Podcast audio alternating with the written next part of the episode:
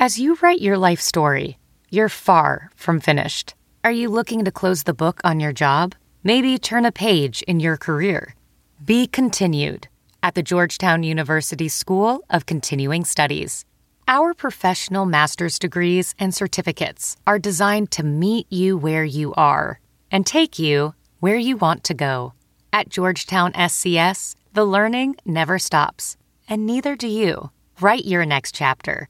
Be continued at scs.georgetown.edu slash podcast.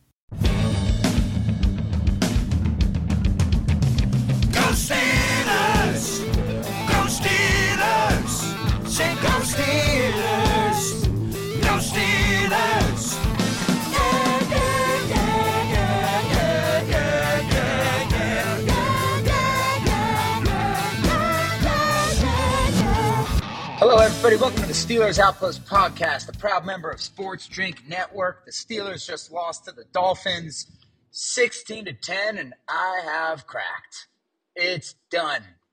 I somehow, I don't know if it was, you know, some otherworldly power. Perhaps it was Jesus. Perhaps it was, you know, the spirit of Bill Cowher himself. But something enabled me this year to not have any emotional reactions to the Steelers. And I would like to attribute that to my small but sometimes somewhat potent intellect. That's even an overstatement. Because I thought, hey, look, I've been seeing the writing on the wall for the Steelers team the past few years. I have grown accustomed, unfortunately, over the last four years to watching what equates to a more boring offense than many middle school offenses that I've watched. I remember some great Maplewood teams. That was the name of my league. You know, I remember watching my buddies Jack and Kyle, these small little shifty dudes. They were on another team. They ran a four quarterback system, four quarterbacks at the same time. It was amazing. It was much more entertaining than the Steelers. And as I've had to watch this for the past few years, I said, well, you know what? It's going to take a little while to get better. So I can't bang my head against the wall the way I did with every single solitary Steelers game from the Cordell Stewart tenure all the way up until the past four years. I got to just kind of take some joy in watching the process and watching the individual journeys of lovable, lovable players like Minkah Fitzpatrick and potential superstars and George Pickens and just look at the hope for the future. I'm not really uh, reacting emotionally. You know, sometimes I get pissed, yeah. But that's all over now. Because I've had my sixth aneurysm in the past 24 hours, undiagnosed, but I don't, I don't really need to see a doctor for that. It's happened. After having to watch Matt Canada's offense once again. And I think that sentence might set some people off who are listening to the podcast because obviously nobody's going to be set off because we're defending Matt Canada. But I'm just seeing a lot of takes online saying, "Hey, it's not just Canada. He might be, he might be bad, but you know the quarterback's got to play better. Hey, they're the defense is getting torched. Oh, the receivers don't make contested catches. Blah blah blah. All this stuff." And I'm here to tell you that all of the rest of those weaknesses, officially now that we have a seven game sample size, in addition to the 17 games from last year, all of those other issues are tremendously overrated and would be significantly minimized. Their impact would be in- minimized if we had even a top 25 offensive coordinator in the league for the Steelers. Because that's the biggest issue we've seen. Kenny Pickett throws back to back game losing interceptions to lose that game. And newsflash, he's a rookie. Does that mean he's going to be an amazing player later? No, maybe. Does that mean he's a bad player already? No, maybe. But that's the public end of a game situation, right? Quarterback throws multiple picks. We're going to blame him. Great. If anybody thought Kenny Pickett was going to be Andrew Luck, aka pretty much the only instant superstar quarterback ever who came in as a rookie and absolutely carried his team, which won what one or two games the year before he got there, and then they win ten games and go to the playoffs his first year. Like, if you thought that that was Kenny Pickett, you would be alone in that thought. That would be incredibly unreasonable. Rookie Ben Roethlisberger wouldn't have done that, right? So I guess what I'm trying to say is I don't care about the picks. I'm just trying to watch the process for Kenny Pickett to figure out if he's going to be a legit quarterback option for the Steelers' future. And the further we go, the more I realize we're not going to know if he's an option or not because it's impossible to tell how well the Steelers' offense can perform when they have to perform with one hand tied behind their back. Because that's exactly what they're doing with Matt Canada right now. This sub high school offense, in which like 90% of the passes are going two yards down the field outside of the numbers, it's impossible to play that way. Not only is it going to ruin the way Kenny Pickett reads the field and feels pressure and understands how aggressively to attack or not attack, but it's an absurd way to think you're going to constantly move the ball in the NFL. And one of the reasons why I haven't been, one of the reasons why I have not been overly emotional about the Steelers is a reason that I've stated in a number of the podcasts this year, dating back to the summer, dating back to late last season, but especially through this season, is this podcast is getting redundant. I, I can't possibly analyze Matt Canada and Mike Tomlin. I'm sorry I took this long to get to the fact that Mike Tomlin has allowed this to happen because he's absolutely to blame for it too. He clearly doesn't know a single thing about conducting an offensive football attack. But the podcast is getting redundant, just like all other podcasts, because there's no further analysis to go off of except for, hey, we got some new players. Oh, George Pickens. He's the best player. Amazing. We've analyzed that already. Every single opportunity the guy has, he makes another catch of the year candidate, right? But how many weeks in a row can we say it's impossible to think your offense ha- is going to sustain a 16 play drive every time you want to score a touchdown? And that's the philosophy they have. And especially after watching the Dolphins go up and down the field with exclusively middle of the field passes. Now, they might have a little bit of an opposite issue there, not throwing it all outside the numbers, but damn, it worked well in the first half. Well, I hope it showed some Steelers fans that you are indeed allowed to throw to the middle of the field. There's actually quite a lot of room there. There's not even a sideline to one side of you, so you could throw to left or to the right. And your receiver can break any which way and continue running into open grass. It's a fascinating strategy that could be used. But there's nothing to say with the Matt Canada offense because here's all I see. Quarterback, question mark. Yes. I was not a big Kenny Pickett fan in the draft. Even after last night, I still think I'm being proven wrong in that. I think Kenny Pickett has a lot of potential, but we'll just leave him as a question mark. The line, it's inarguable. They have gotten so much better. Not only have they outperformed the preseason, uh, I don't want to say prediction. I mean, their preseason performance was really bad. And they've outperformed that since game one, but they've gotten better. It is so rare that Kenny gets bum rushed the way he did on one sack against Miami when he faded back and he had no chance and 92 and um, 15 Phillips ate him alive. And I remember saying to dad while we were on the phone, like, man, you know what? I haven't seen that sight very often this year where the quarterback for the Steelers just fades back to pass and gets eaten alive. That doesn't happen. So that's not an excuse for you. By the way, they started opening some holes in the run game. Najee was like 15 for 70 yards or something like that. And Najee Harris himself, two weeks after getting the plate removed out of his foot, significant improvement from Najee. No, he may not be a top five running back or even a top 10 running back right now. I don't know, but he definitely looked a lot more like himself, where the first tackler, except for on one stupid third or fourth down run, that one yarder where he just jumped in there, but the first tackler is not bringing him down, just like last year when he was making those guys miss or shrugging them off. He's looking good. I mean, I know Claypool and Diontae are frustrating, but they're looking good. Obviously, the best two options the Steelers have are these stars in Pickens and to a lesser degree, but also a, a very good looking player is Freiermuth. You know, the, not only do the numbers bear that out, but just the eyeball test shows what they can do, especially with the 30 yard skinny post Kenny threw to Freiermuth at the end of the game there. There's plenty of talent around them. And the Steelers' defense, much maligned, which was embarrassed in the first half. Dolphins were getting 10 yards of carry. They shut the Dolphins out completely. No points in the second half. I mean, there were, I don't even know if the Dolphins had five first downs in the second half. So you can't use that as an excuse either. And I know Mike Tomlin wants to categorize this game in the post-game conference as we dropped four interceptions. That's the reason why we lost.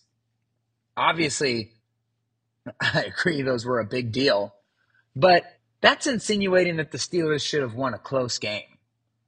When in reality, if the Steelers had a halfway decent offensive plan, they should have killed the Dolphins. But instead, we're going to categorize it like it was this close loss to an elite team. I mean, yeah, Tua threw the ball directly to the Steelers four times. That's not an elite team. They looked good. It's crazy how much they look like the 49ers.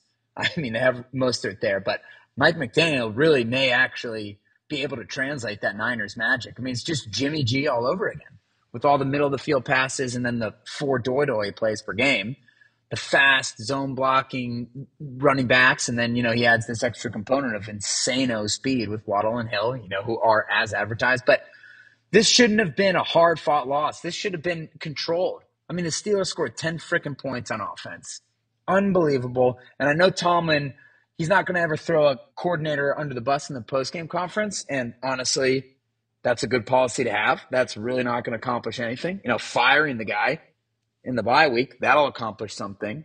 You need to move forward at a certain point. You can't get worse, right? They haven't scored more than 20 points in a game this year. They have one opening drive touchdown in the last two years.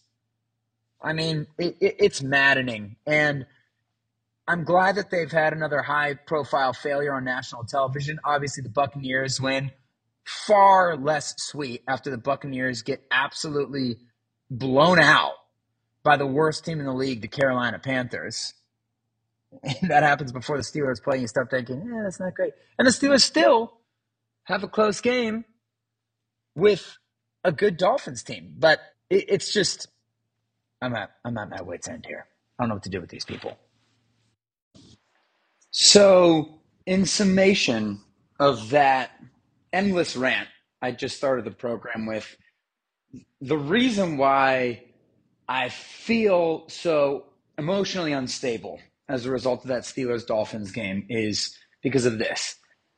My number one reason for us having this podcast outside of just my dad's and my passion for the Steelers, the fact that it's a fun thing for us to do, seeing as we spend a hilarious amount of time having these conversations, regardless of them being recorded or not. Yeah, that's one reason. But my other biggest reason is this the way football is covered is a lie, and it's a disservice to the American, pe- no, the people of the world. It pisses me off so much the simplification of the game down to a quarterback, coach, and offensive coordinator. The way that wins are so directly attributed to single players. The way that narratives and stories, whether it's Tom Brady's divorce, like that's the reason why the Buccaneers are terrible, rather than, yeah, that's one of the reasons among an incredible amount of injuries and a huge head coaching downgrade and all these other things that happen. That's why I like to have the podcast is to look at football and analyze the individual players based on their talent, their performance, and then yeah, situationally how things come together. That's the beauty of football is as compared to other awesome sports like basketball and soccer and lacrosse and in case of some people like myself who love lacrosse. But those games are awesome because of their simplicity. They're free flowing and you play offense and defense. There are less players generally. So one single player can have a, a bigger impact. But in football, with how positions are specialized, they're extremely interdependent. Tom Brady is without a doubt one of the best quarterbacks of all time and arguably the best. I don't think you'll ever make a truly compelling argument to say any one quarterback is the best. It's just too hard because there's so many factors. Because you are not telling me that Tom Brady is winning half of those Super Bowls without a good defense. And I know that sometimes there's some hacky people who want that say Tom Brady's not good at all. Oh, it's all the defense. That's insane. I mean, I guess there's not that many people saying that, but let me get back on track here. I am making a point about the 2022 Steelers, but Tom Brady is what happens when you take one of the all time greatest quarterbacks and you put him with the greatest coach of all time. And he always, he has a great top flight defense. He has, by the way, I mean, he sucked in his last year in New England. And we all just forgave it. We said, oh, the receivers are gone. They, they aged out. They're not that great. He goes to an all star team in Tampa Bay and he's spectacular and they win the Super Bowl. Then they all get injured this year. He's throwing the ball better than ever and they're not winning again. Like it's just the perfect example of how context matters. There are so many pieces that go in to making a football team win or lose, and it's rare that it's ever going to be just the head coach, the quarterback, or the offensive coordinator. But with that being said, that doesn't mean that it can never be just one of those guys.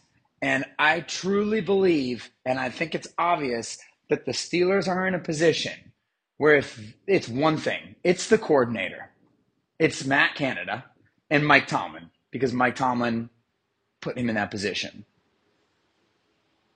there are other issues with the team. Yeah, you, you got to worry about the defensive front not being dominant, this, that, or whatever. But when you compare the Steelers to all the rest of the teams in the NFL, you got Buffalo, which is the only, you know, somewhat perfect team. They have an MVP type quarterback and no holes really at any position. And then there's the Chiefs, who are a level below that, but they have this this magic of the Patrick Mahomes, you know, MVP type quarterback, uh, Andy Reid, Travis Kelce, just the Chiefs thing they have. They might have some more holes than the Bills have, but they got that. Then you have the Eagles, kind of no holes, but only a decent quarterback. And, and, and watch, like he's Jalen Hurts. It's going to prove my point about the Tom Brady rant from earlier. People are going to call him an MVP type quarterback. Just insane. They're going to give him all the credit for what a great team's doing we don't have the ability to just say, hey, that guy's pretty good. Like ben Roethlisberger, when they beat the Seahawks in the Super Bowl, was a great fringe star, but more of a role player for that team. The same way Tom Brady was for the first three Super Bowls and Russell Wilson was for his Super Bowl. But, you know, you got Jalen Hurts over there, so on, blah, blah, blah. Okay, let me get back on track. I'm giving an example. There's only three teams that have no holes. So yeah, the Steelers aren't a perfect team. But when you look at the receiving position for the Steelers, if we're, I just feel like people are getting a little greedy with that. Like, yeah, they're not perfect, Diontae, Claypool, and Pickens and Freiermuth. But do you really need more than that? Like, who has who has more than that? Name one team. The Chiefs don't have a spectacular receiving corps. The Bills don't have a, a spectacular receiving corps. Okay, great. The the Eagles have two guys. I mean, I mean, how good is DeVonta Smith even yet? Like, that's the point I'm trying to make is you can nitpick every NFL team where it's not perfect. And that's the position I think we're in with the Steelers. Steelers, how about the defense? Okay, they get lit up in the first half and they give up no points in the second half. And by the way, now they've played seven games. The Bills, who are the class of the entire league, lit the Steelers on fire. Fine, you got to take that. Wouldn't have happened to the old Steelers, but the Steelers in transition and the rebuild right now, there are going to be some times where you can get blown out by a great team. How about the first game versus the Bengals? It's one of the best Steelers defense games we've ever seen. Unbelievable game planning, and obviously you have TJ Watt in there makes a huge difference. Second half of this of this Dolphins game, what an unbelievable adjustment the coaching staff made at halftime to shut them down. Proves my point again. This isn't just one or two games. The Steelers' defense is pretty good. And it doesn't have the freaking MVP. who takes up half of the damn salary cap on the roster of the defense, right? Like, can you really be whining about that at that point? How many defenses are better than the Steelers? And by the way, with the Steelers still leading the league in three and outs, that affects a defense. So I'm just trying to put it out there that when the Steelers get beat by 30 points, 35 points against the Bills, we're nitpicking all these other issues that are not big issues. There's one big issue, and it's the coordinator. And that coordinator, by virtue of running what is now publicly known as a middle school offense, barely any reads. Alex Kozora has beautiful breakdowns of every week the Steelers run that stupid ass fake handoff throw into the flat play where there's one receiver going out into a pattern. It's a fake handoff, boot, one receiver. It's never been successful the entire year. It has like a negative one yard per play average. Canada keeps running it every game. Right? Derek, at Derek the Kid, great breakdown. Nobody loves running mesh crossers on third down like the Steelers do, throwing short of the sticks. Have you heard this before? Right? So I know that these are sort of hacky things talking about the coordinator. It's sort of a hacky football uh, fan take when we're frustrated at our team. This is a four year sample size because I'm counting the Fichtner era because you have to wrap, wrap Canada up in this, seeing as he was an assistant for some of that era, and the concepts are so unbelievably similar, especially that third down mesh. Oh, throwing short of the sticks, just constantly throwing short. Remember that? Remember they complained about Ben throwing short in the 11 and 0 year and the, the whole offense fell apart? It's the same thing. It's been that for years. So that's my point. Our sample size is absolutely enormous now, where now it is inarguable. And I didn't mean to go on for another 10 minutes about this. I had another point, but I guess that's just, I've hit rock bottom with it. And I don't think that there's any interpretation. I think that's a cold, hard fact now that if this dum dum would throw the ball down the middle of the field every once in a while, I know Chase Claypool wants go balls. I don't care about go balls. We want skinny posts like they threw to Freiermuth at the end of the game. I want a freaking slant. Uh, give me even a five yard slant. Give me a dig. Give me a throw to the damn running back. That's not the check down on third down. You know, there's look at all the different plays the Miami Dolphins gave you to throw the ball across the middle. And it, it is that simple. It's insane. They're they're ignoring 60% of the field. And the whole like it's like telling Tom Brady in his prime to bring Brady up again. Like, yeah, you can go out and do whatever you want, but you can't throw to Gronk. No throwing to Gronk. You're not allowed. There's a ban. So it's insane. It does come down to the offensive coordinator. If if you get rid of him, the receivers are going to make more plays, as we've shown when you know Pickens got the ball. Diontae, yep, Diontae and Chase will drop some here, but they'll catch more in other places. The defense won't be so damn gassed all the time, and even then, they're still holding teams out of the end zone. And everything is going to get better. And then, by the way, you're not going to kill your rookie quarterback. You're gonna, you're not going to kill his brain before he even gets started in the NFL. Because my one big thing with Kenny Pickett, besides not having any elite traits in the draft, my big thing with him is I don't love how he's not super aggressive throwing the ball down the field. It seemed like a lot of those plays were schemed at Pitt. It's a fake handoff and then a throw to a guy open downfield. I don't think that's his natural nature because he, you know, he seems assertive when he's on the field. But you're going to train this guy to, to look short first. You can't do that in the NFL. You have to look intermediate and deep first before you check down. So they need to get rid of Canada. Now it leads me to what's going to happen next. Are they going to fire Matt Canada? I think it's 50 50. And I know that sounds crazy because the Steelers would never hire uh, fire coaches in season. They have such a pride about not firing them. And I think we've talked about this quite a bit on the last few podcasts. That is Mike Tomlin's big Achilles heel. When you want to talk crap about Tomlin, it is really hard, man. That's the big thing. He's not a great coordinator. So but it's sort of hard to argue that the guy knows how to get a team together and he's good at developing players, blah, blah, blah. So that's the big Achilles heel. And that's the change I want to see. They need to fire Canada now. And here's where I think they are with that. So the big issue is that Mike Tomlin did not fire Matt Canada after last year. And there were a lot of guys on Twitter, John Ledyard, at Derek the Kid, a lot of people who put out uh, Neal Coolong, a bunch of people who had great stacks of evidence showing why Matt Canada's offense, it wasn't just having an old man Ben Roethlisberger and a bad offensive line in there. It already it was bad because it already had all the signs of, hey, this guy really doesn't have a lot of plays in the playbook. And and that's very consistent with all the other college coordinators who are failing in the NFL right now and over the last 10 years, the Cliff Kingsburys of the world, the Joe Brady's of the world. Uh, I have another thing on that, by the way. I think that we can owe this college coordinator revolution to why the NFL is having its worst year in, I don't know, 20 years, right? I love any year of football, but you can't deny it. Everybody sucks this year.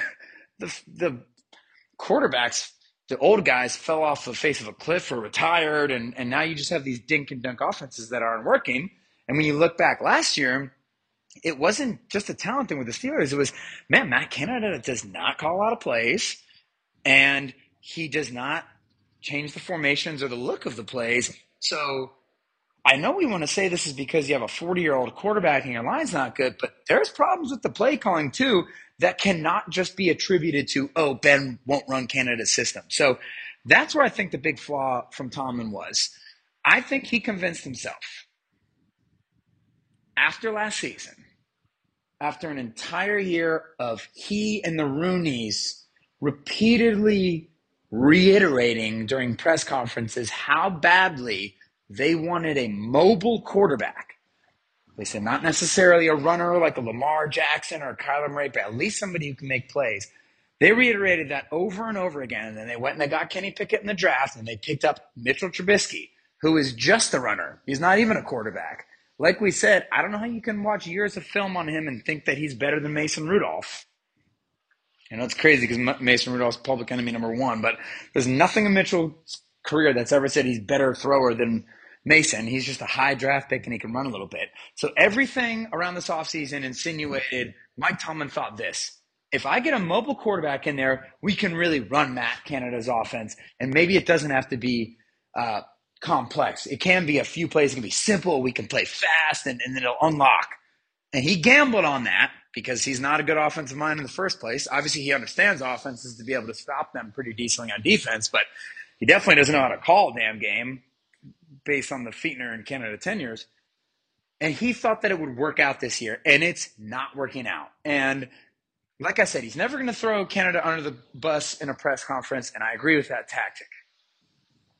But you cannot convince me that Tomlin isn't looking at the Alex Kozora post from the other day.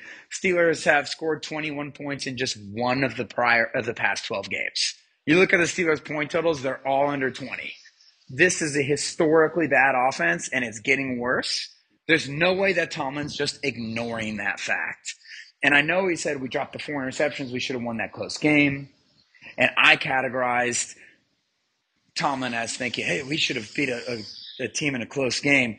I think he does believe that because he's right. They, we still should have won. Yes, we. Come on. But there's no way he isn't looking at the offense and saying, my God, we're the worst offense ever.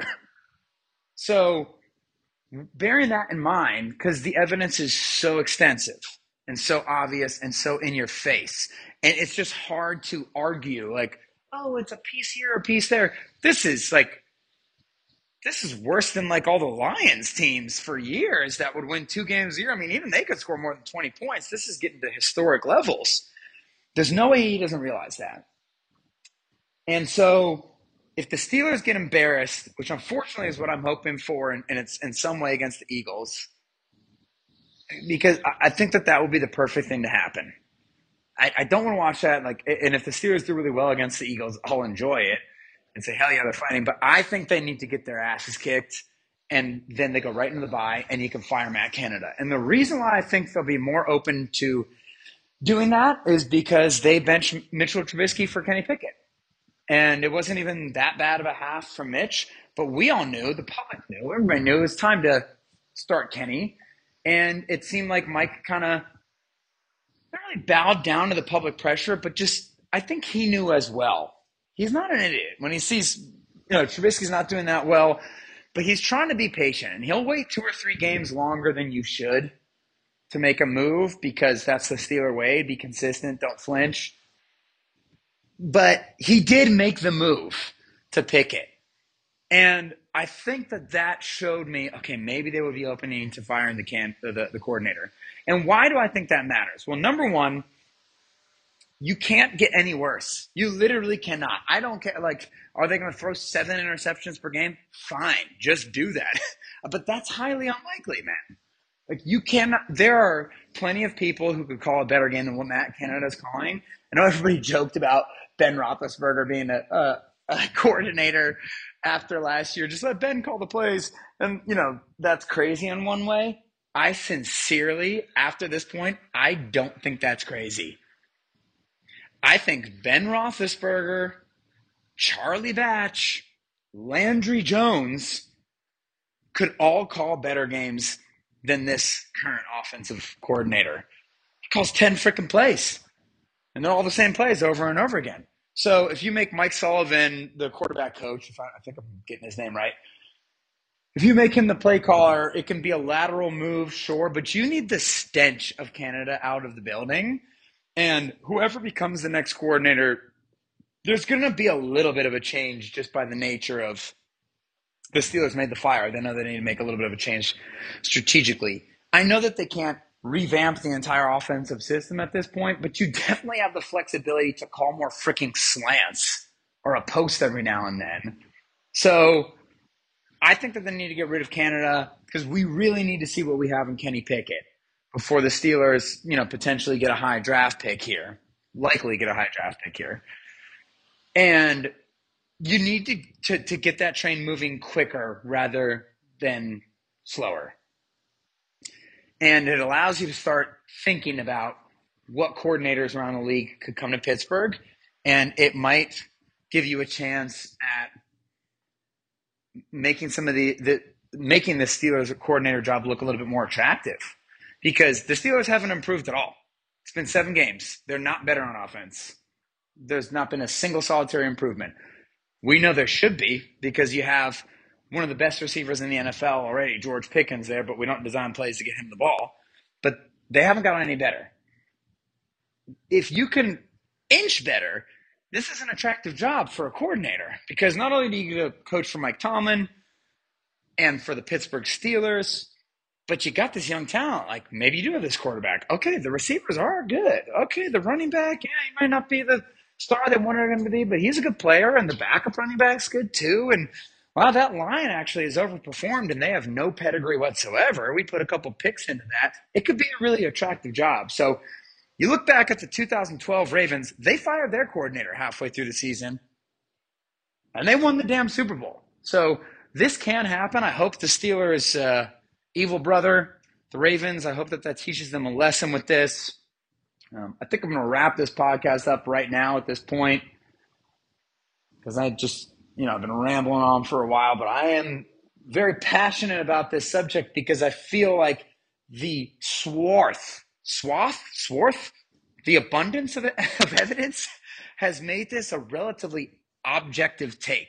That sounds sort of arrogant for me to say, hey, this opinion is a fact, but uh, and that's not exactly what I mean by it, but I, I, do sort of think that the writing is on the wall, so to speak, in, in a pretty inarguable way, or a, a way that'd be tough to argue that there's any other direction to go with this. And I find it to be an interesting situation because we rarely get to the hey, it's just the quarterback, the coach, or the you know OC sort of thing. But you know those those positions, while they don't entirely determine winning or losing, they definitely proportionally have a much larger effect.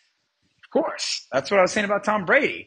It's like, no, you couldn't have put Matt Cassel or Drew Bledsoe in there and they would have won the same ones. You couldn't have put Kirk Cousins. Maybe they would have won one or two with, with a decent quarterback like Cousins, but the Patriots dynasty and the and the Buccaneers win is what happens when you put that elite, unbelievable, super talent quarterback, you know, in in with the great rest of the team. But that's what I think. Uh, I I kind of wanted to touch on a subject I was talking to about with uh, David, our collaborator, and cousin P Butch, um, which is why is the NFL so bad on offense right now, scoring so far down? And I do think it has to do with the league freaking out when Kyle Shanahan and Sean McVay became coaches and became extremely successful. And then there's the joke the past few off seasons about how if you're 30 years old and you've had a cup of coffee with Sean McVay, you get a head coaching job, and that has panned out. Well, I'm looking around the league, and not a lot of those guys have been very successful. And I think the big reason is they're not Kyle Shanahan or Sean McVay. And all of these guys running these little horizontal offenses are missing the point, which is McVay and Shanahan, they're run first offenses. Everything is based off the run. They actually don't even have very good drop back drop back pass games, but it's all zone running and creative running. And the rest of these coordinators, including Canada, kind of operate off of just like this dink and dunk pass sort of situation. Look at the Packers with they should be running a lot more than they are right now. And I think that that's the issue. And it especially becomes stark when you realize what what teams are actually pretty good right now and surprising everybody. There's this shocking list of Mike Vrabel. I mean, we know that's not shocking. We know Mike Vrabel's good by now, but Mike Vrabel, Arthur Smith might be building something in Atlanta with no talent down there. I know they got a couple star names with Pitts, but you you, you can't go much farther than that. Pete Carroll, the resurgence with Geno, and then I think there was another one who I'm just uh, who I'm blanking on right now. Oh, the Giants, Daboll. They have no talent. Have Saquon. Their line has been the worst line in the league for a few years. They don't have a single usable receiver. You can't name five people on their defense. Daniel Jones is playing well. What what do all four of those teams have in common? Oh, and, and then even uh, Dallas. All of those teams are like power teams. And Dallas is better when they focus on power run and let they try to let Dak do the Patrick Mahomes thing, and it turns out like, oh, he, he's not that. Those teams should not be as good as they are right now. They're not that talented. The Titans have lost so much of their talent from those championship years, yet they're still winning these games. And I think that you're seeing a lot of teams freaked out with McVay and Shanahan and they tried to recreate these offenses, and they're just difficult to create. And that's the issue we're seeing, and, and that's what I think the Steelers are, are suffering from. So, may need to get back to basics. I'm sorry that was such a rant. I'm sorry this is a day late. I finished this second half of the podcast here on uh, Tuesday, but fascinating subject you know, let's go Steelers either way against the Eagles. If they win or they play close, great. We have that to look forward to. If they lose, I think you may even get a little bit more out of that than a win. Um, well, anyways, we'll be watching. We'll be cheering regardless. Hit us up on Twitter at Steelers Outpost, Gmail, SteelersOutpost at gmail.com. Until next week, go Steelers. Okay, bye-bye.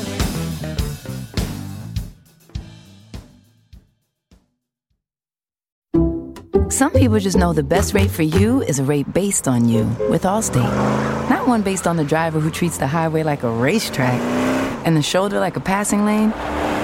Why pay a rate based on anyone else? Get one based on you with DriveWise from Allstate. Not available in Alaska or California, subject to terms and conditions. Rates are determined by several factors, which vary by state. In some states, participation in DriveWise allows all Allstate to use your driving data for purposes of rating. While in some states, your rate could increase with high risk driving, generally, safer drivers will save with DriveWise. Allstate Fire and Casualty Insurance Company and affiliates, Northbrook, Illinois.